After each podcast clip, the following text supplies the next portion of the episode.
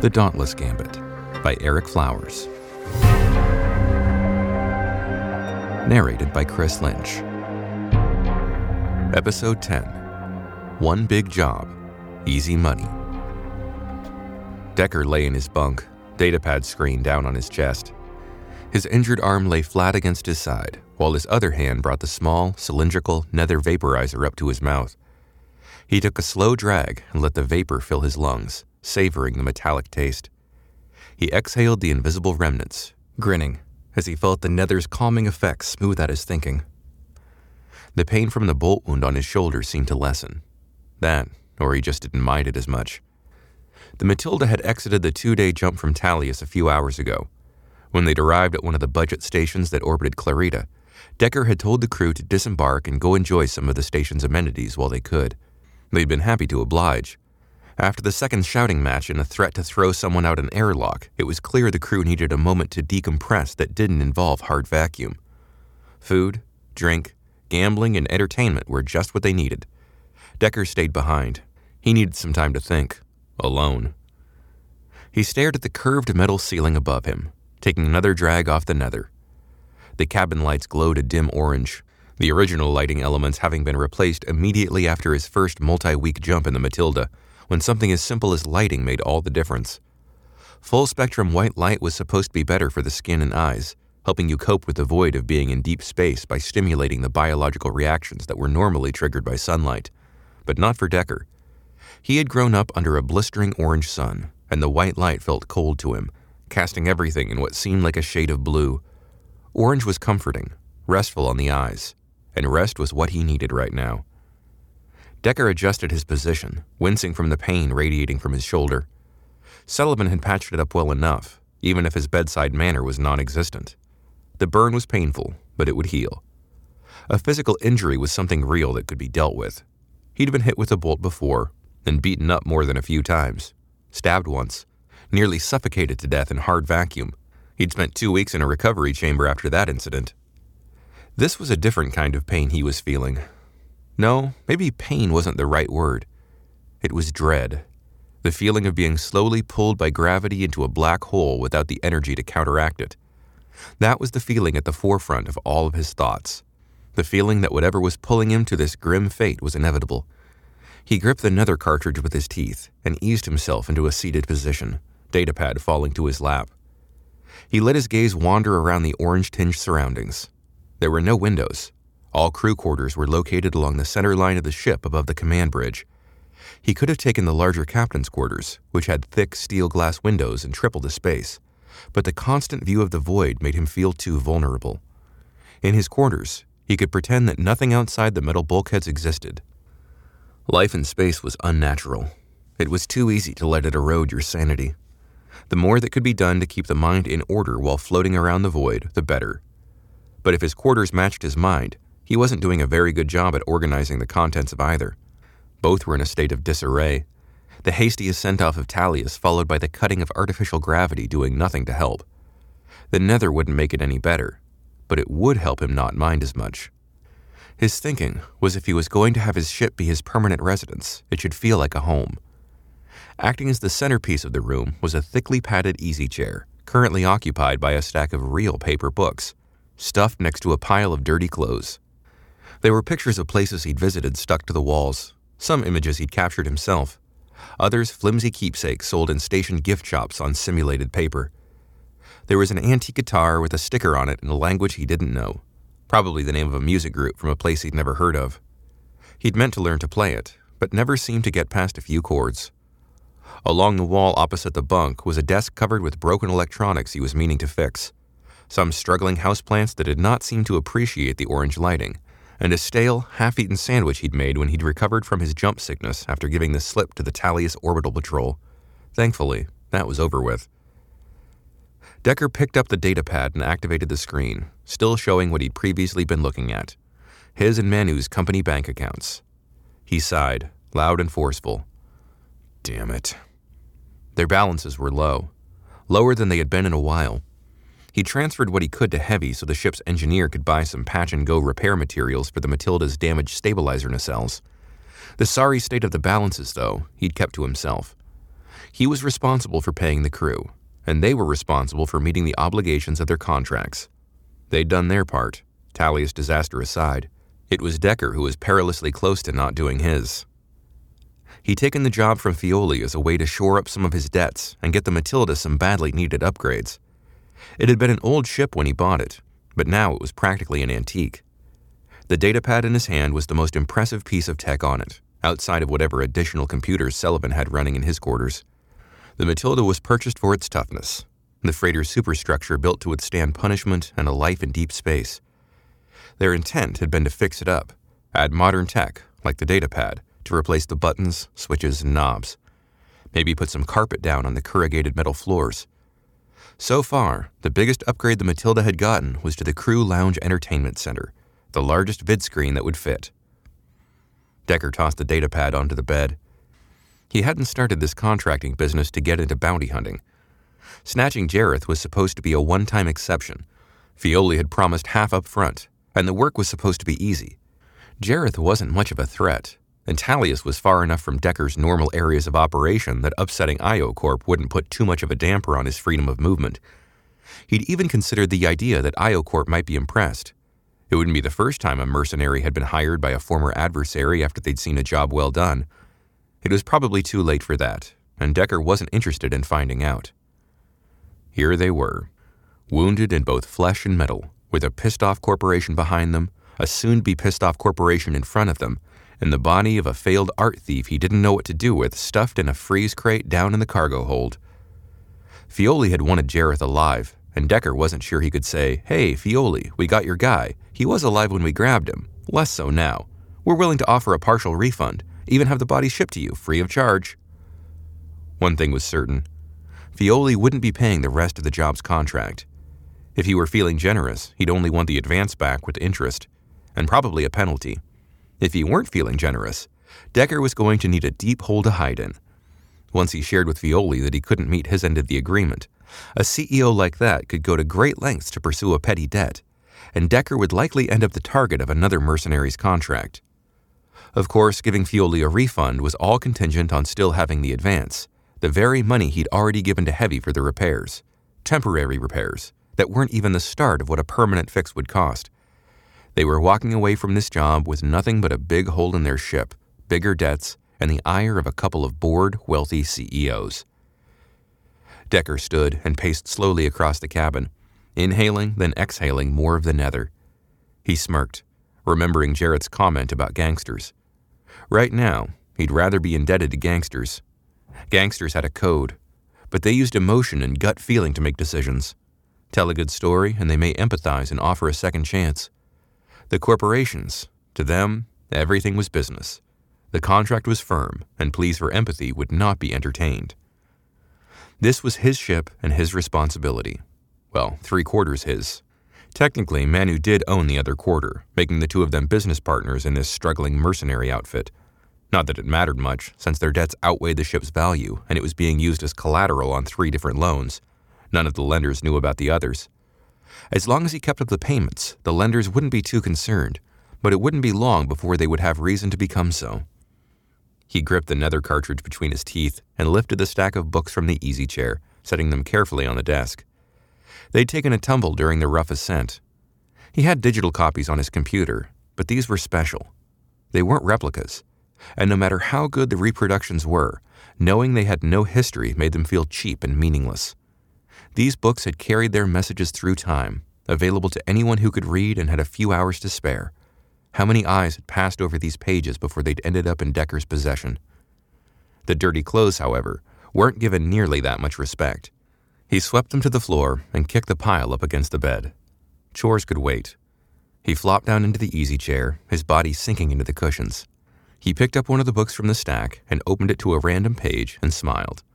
It was one of his favorites, a fictional memoir about a young man in a magical place who lost his family and was forced into a life of thievery. Decker's smile flattened into a wry frown. Maybe stories about money problems weren't what he was in the mood for. He set the book back onto the desk, leaned back in the chair, and once again stared at the ceiling. Decker ran his hand over the short beard that had grown in over the last week. Maybe a quick trim was in order, Personal grooming habits had been hard to maintain between the bounty hunting, gun battles, and fleeing for his life. He looked down at the dermaseal patch on his shoulder. It was starting to look a little maroon. Probably time for a change. The beard could wait a few more days. He pulled his shirt over his head, the bolt wound burning as he moved. Taking another drag from the nether, he set his jaw firm, gripped the edge of the dermaseal patch, and peeled it back, revealing the ugly, hand sized stretch of burned flesh beneath. He sighed, not because of the burn, but because of the ink that had been there. Starting near where his shoulder met his neck, Decker's arm tattoos were a solid mosaic of art and color stretching down to the back of his hands. Each interlocking piece was done in the old fashioned way, with a buzzing needle. No painless pigment sublimation or genetic modifications for him. The pain is what made the visual story matter, and now part of that story involved it being vaporized away. He tossed the used dermaseal into a waste container, one he should really empty out, and tore open a fresh one, using his teeth to remove the plastic sheath that covered the adhesive back. He lined it up over the wound and gently pressed on the sticky edges of the patch. The gel on the patch had a local anesthetic, along with the antibiotics and cell regrowth accelerators. The numbness started spreading across his upper arm. Once it healed, the patch of scar tissue could be smoothed out and inked over once again, if he wanted. Yet another thing he couldn't afford to fix. He sighed again, tossing the shirt onto the pile of clothes on the floor and settling back into the easy chair, closing his eyes. He just needed time to think, that was all. Rest his eyes, one little breather, and then he'd get back at it.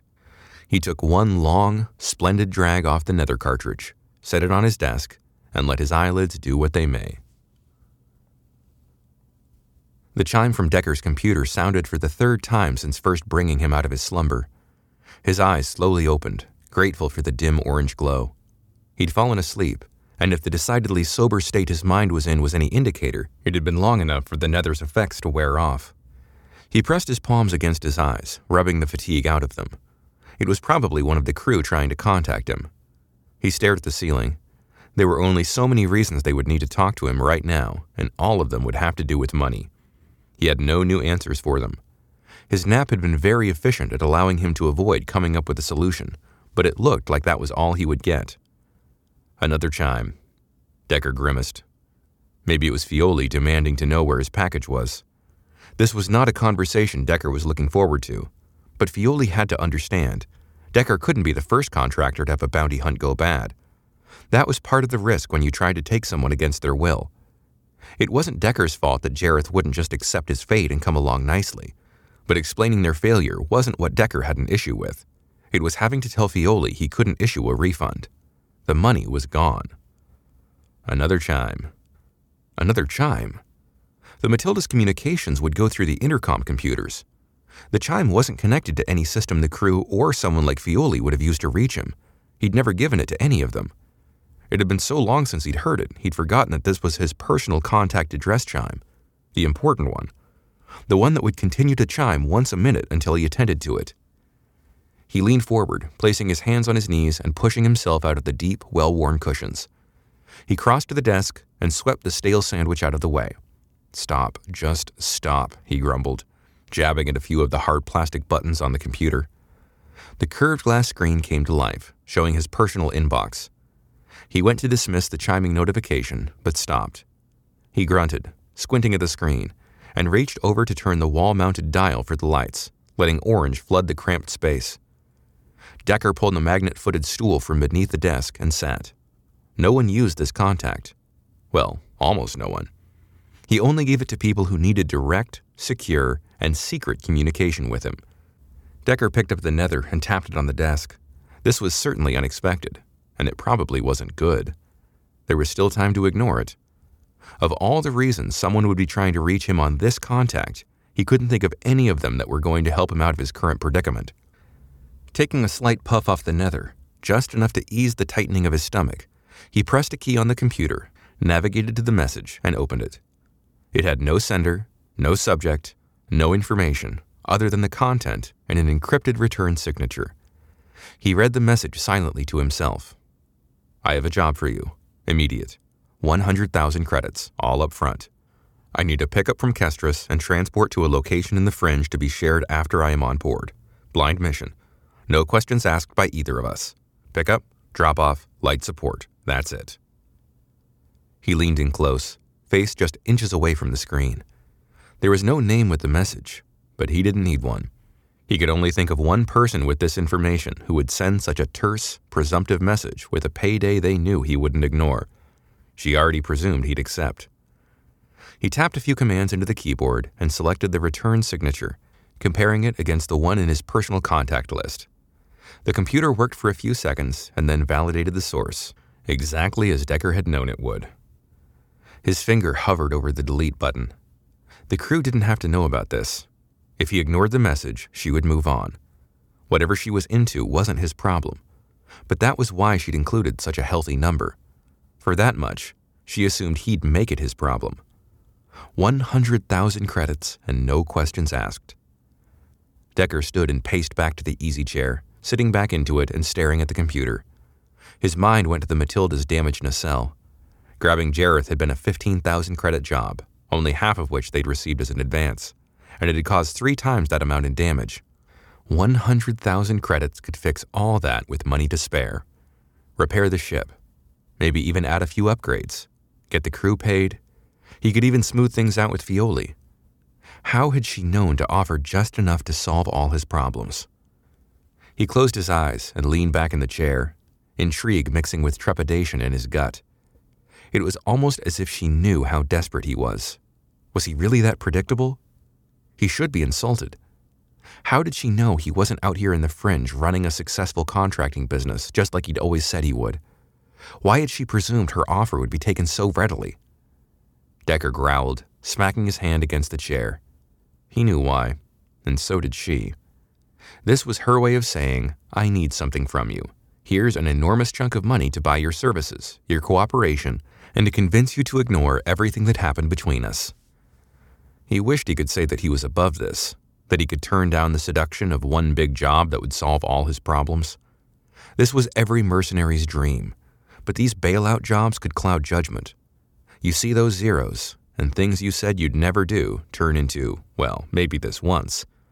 When you're on the edge, principles become fluid.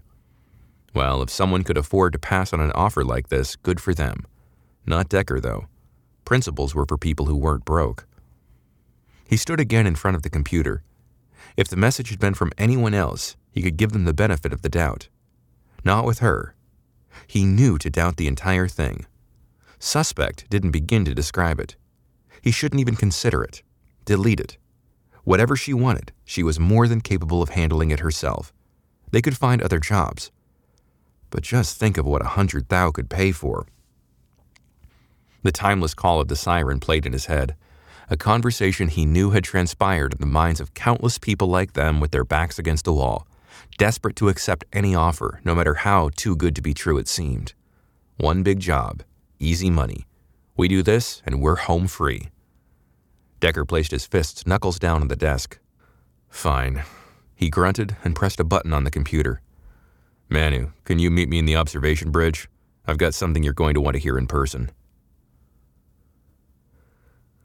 The observation bridge of the Matilda was quiet. Unlike the command bridge, it was up high on the ship's bow, its wraparound windows giving an overwhelming view of the stars and the planet below.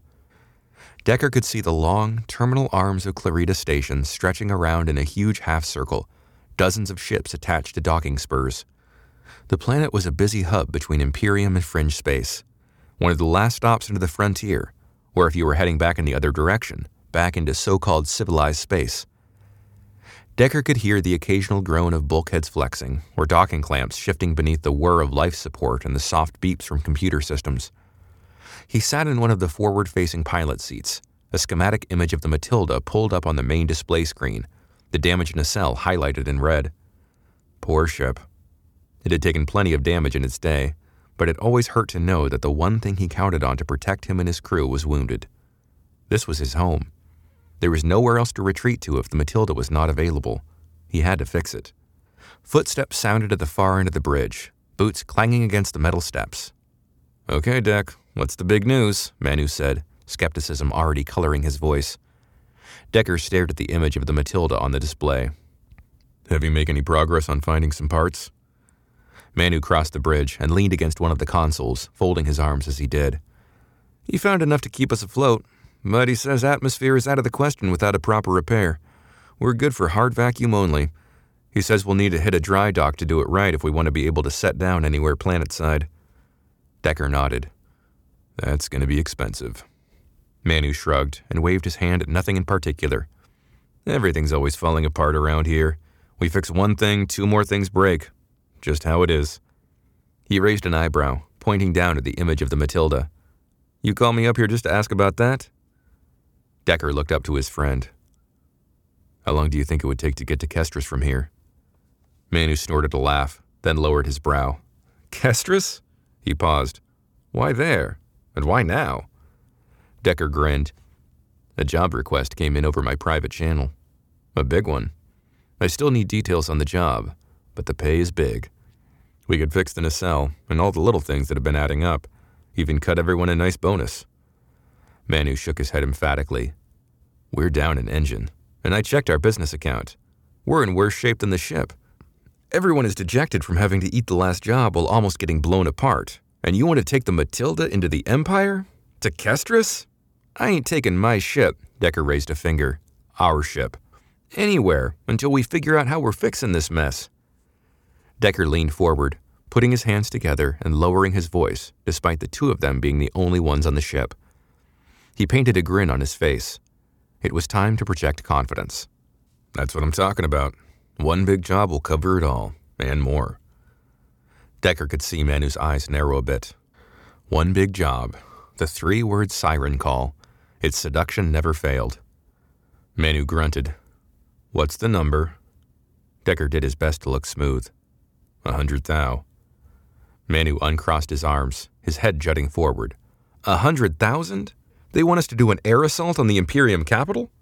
Decker shrugged. Nope.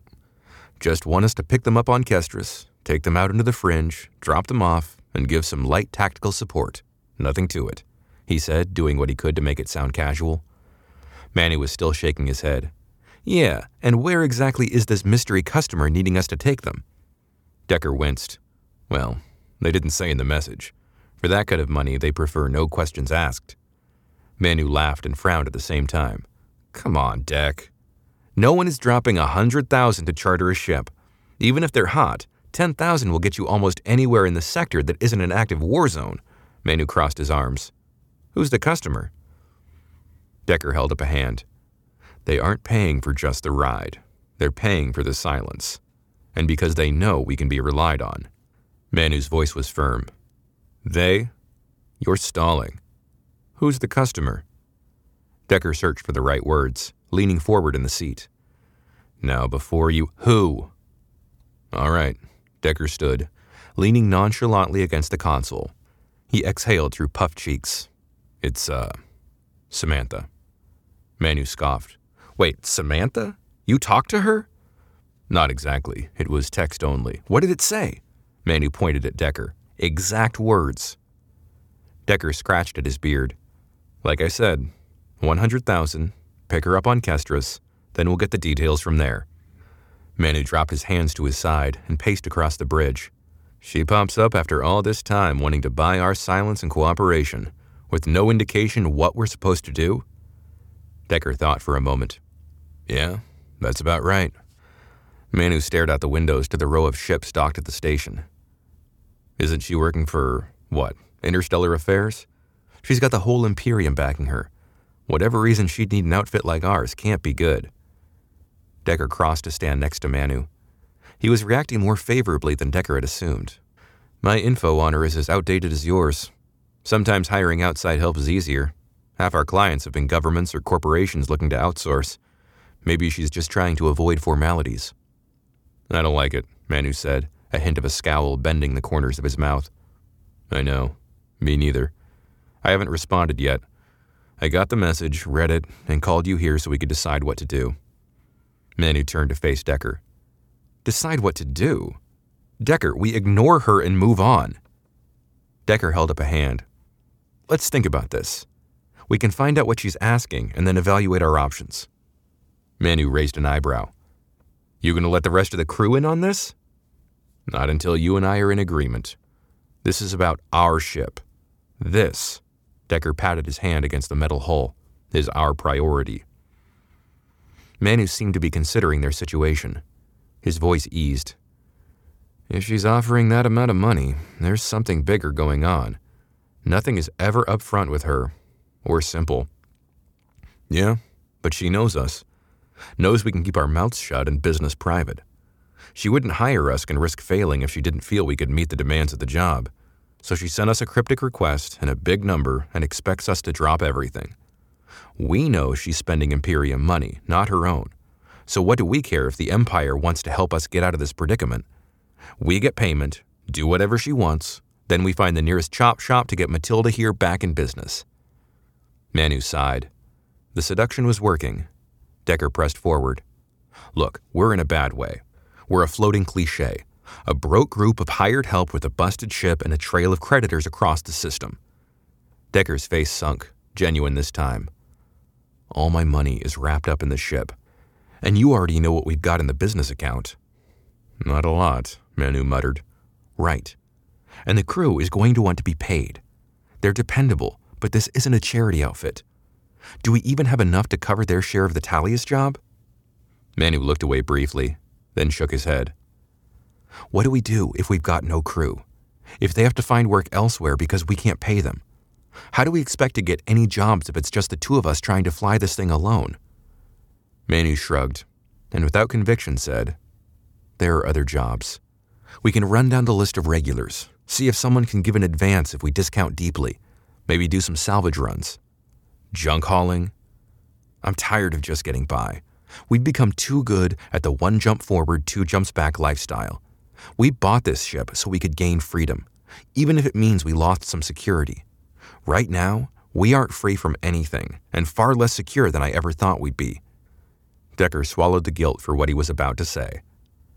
I can handle Samantha. Things get crazy, we bail on her. What is she going to do? I'm probably one of the few people in the sector she won't kill. She knows she can't threaten me. He could hear the siren again.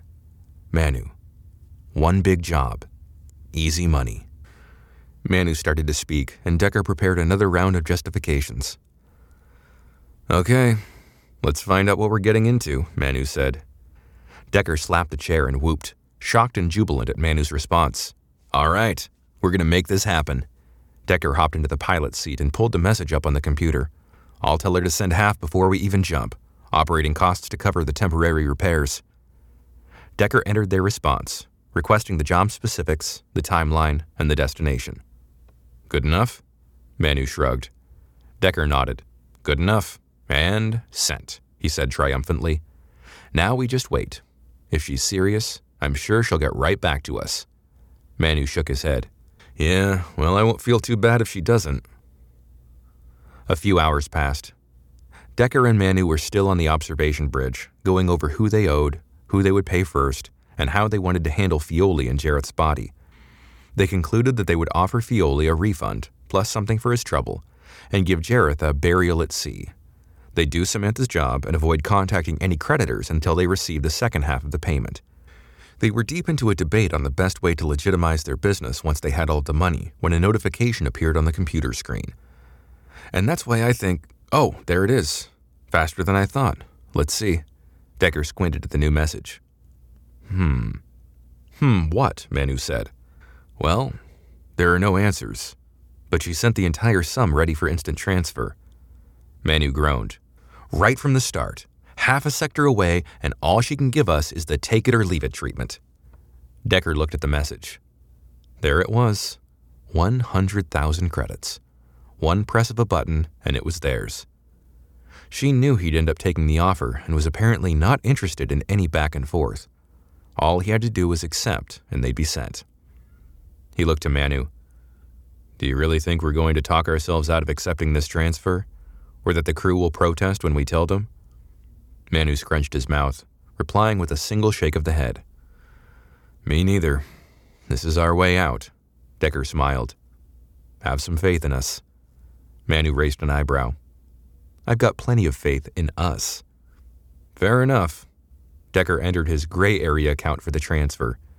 This account was kept at a bank in the fringe that didn't require a name. I'll tell her we need a time and place of arrival. and that we've got a malfunction that keeps us restricted to vacuum, station pickups only. Decker gave his friend one last look, one more chance to protest. Manu said nothing. Decker puffed out his cheeks, exhaled, and accepted the credit transfer. The screen blinked, and just like that, Decker and Manu were no longer upside down. A shiver coursed across his skin. Seeing the credits in his possession felt like the strongest hit off a nether he'd had in weeks. He raised his hands in victory. Just like that. Let's call the crew together and let them know we're going on a little trip to the center of the Imperium.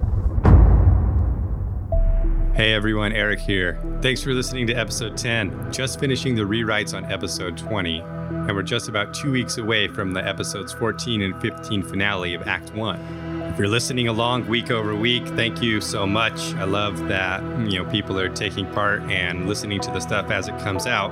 Episode 10 slows down and lets us meet Decker for the first time outside of an action sequence.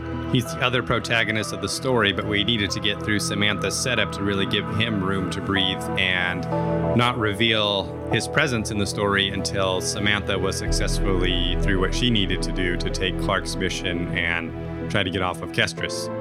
The core premise of the story has always been Samantha and Decker's conflict with each other and how they contrast their approaches in how they want to handle battling the Imperium and the Red Kestrels.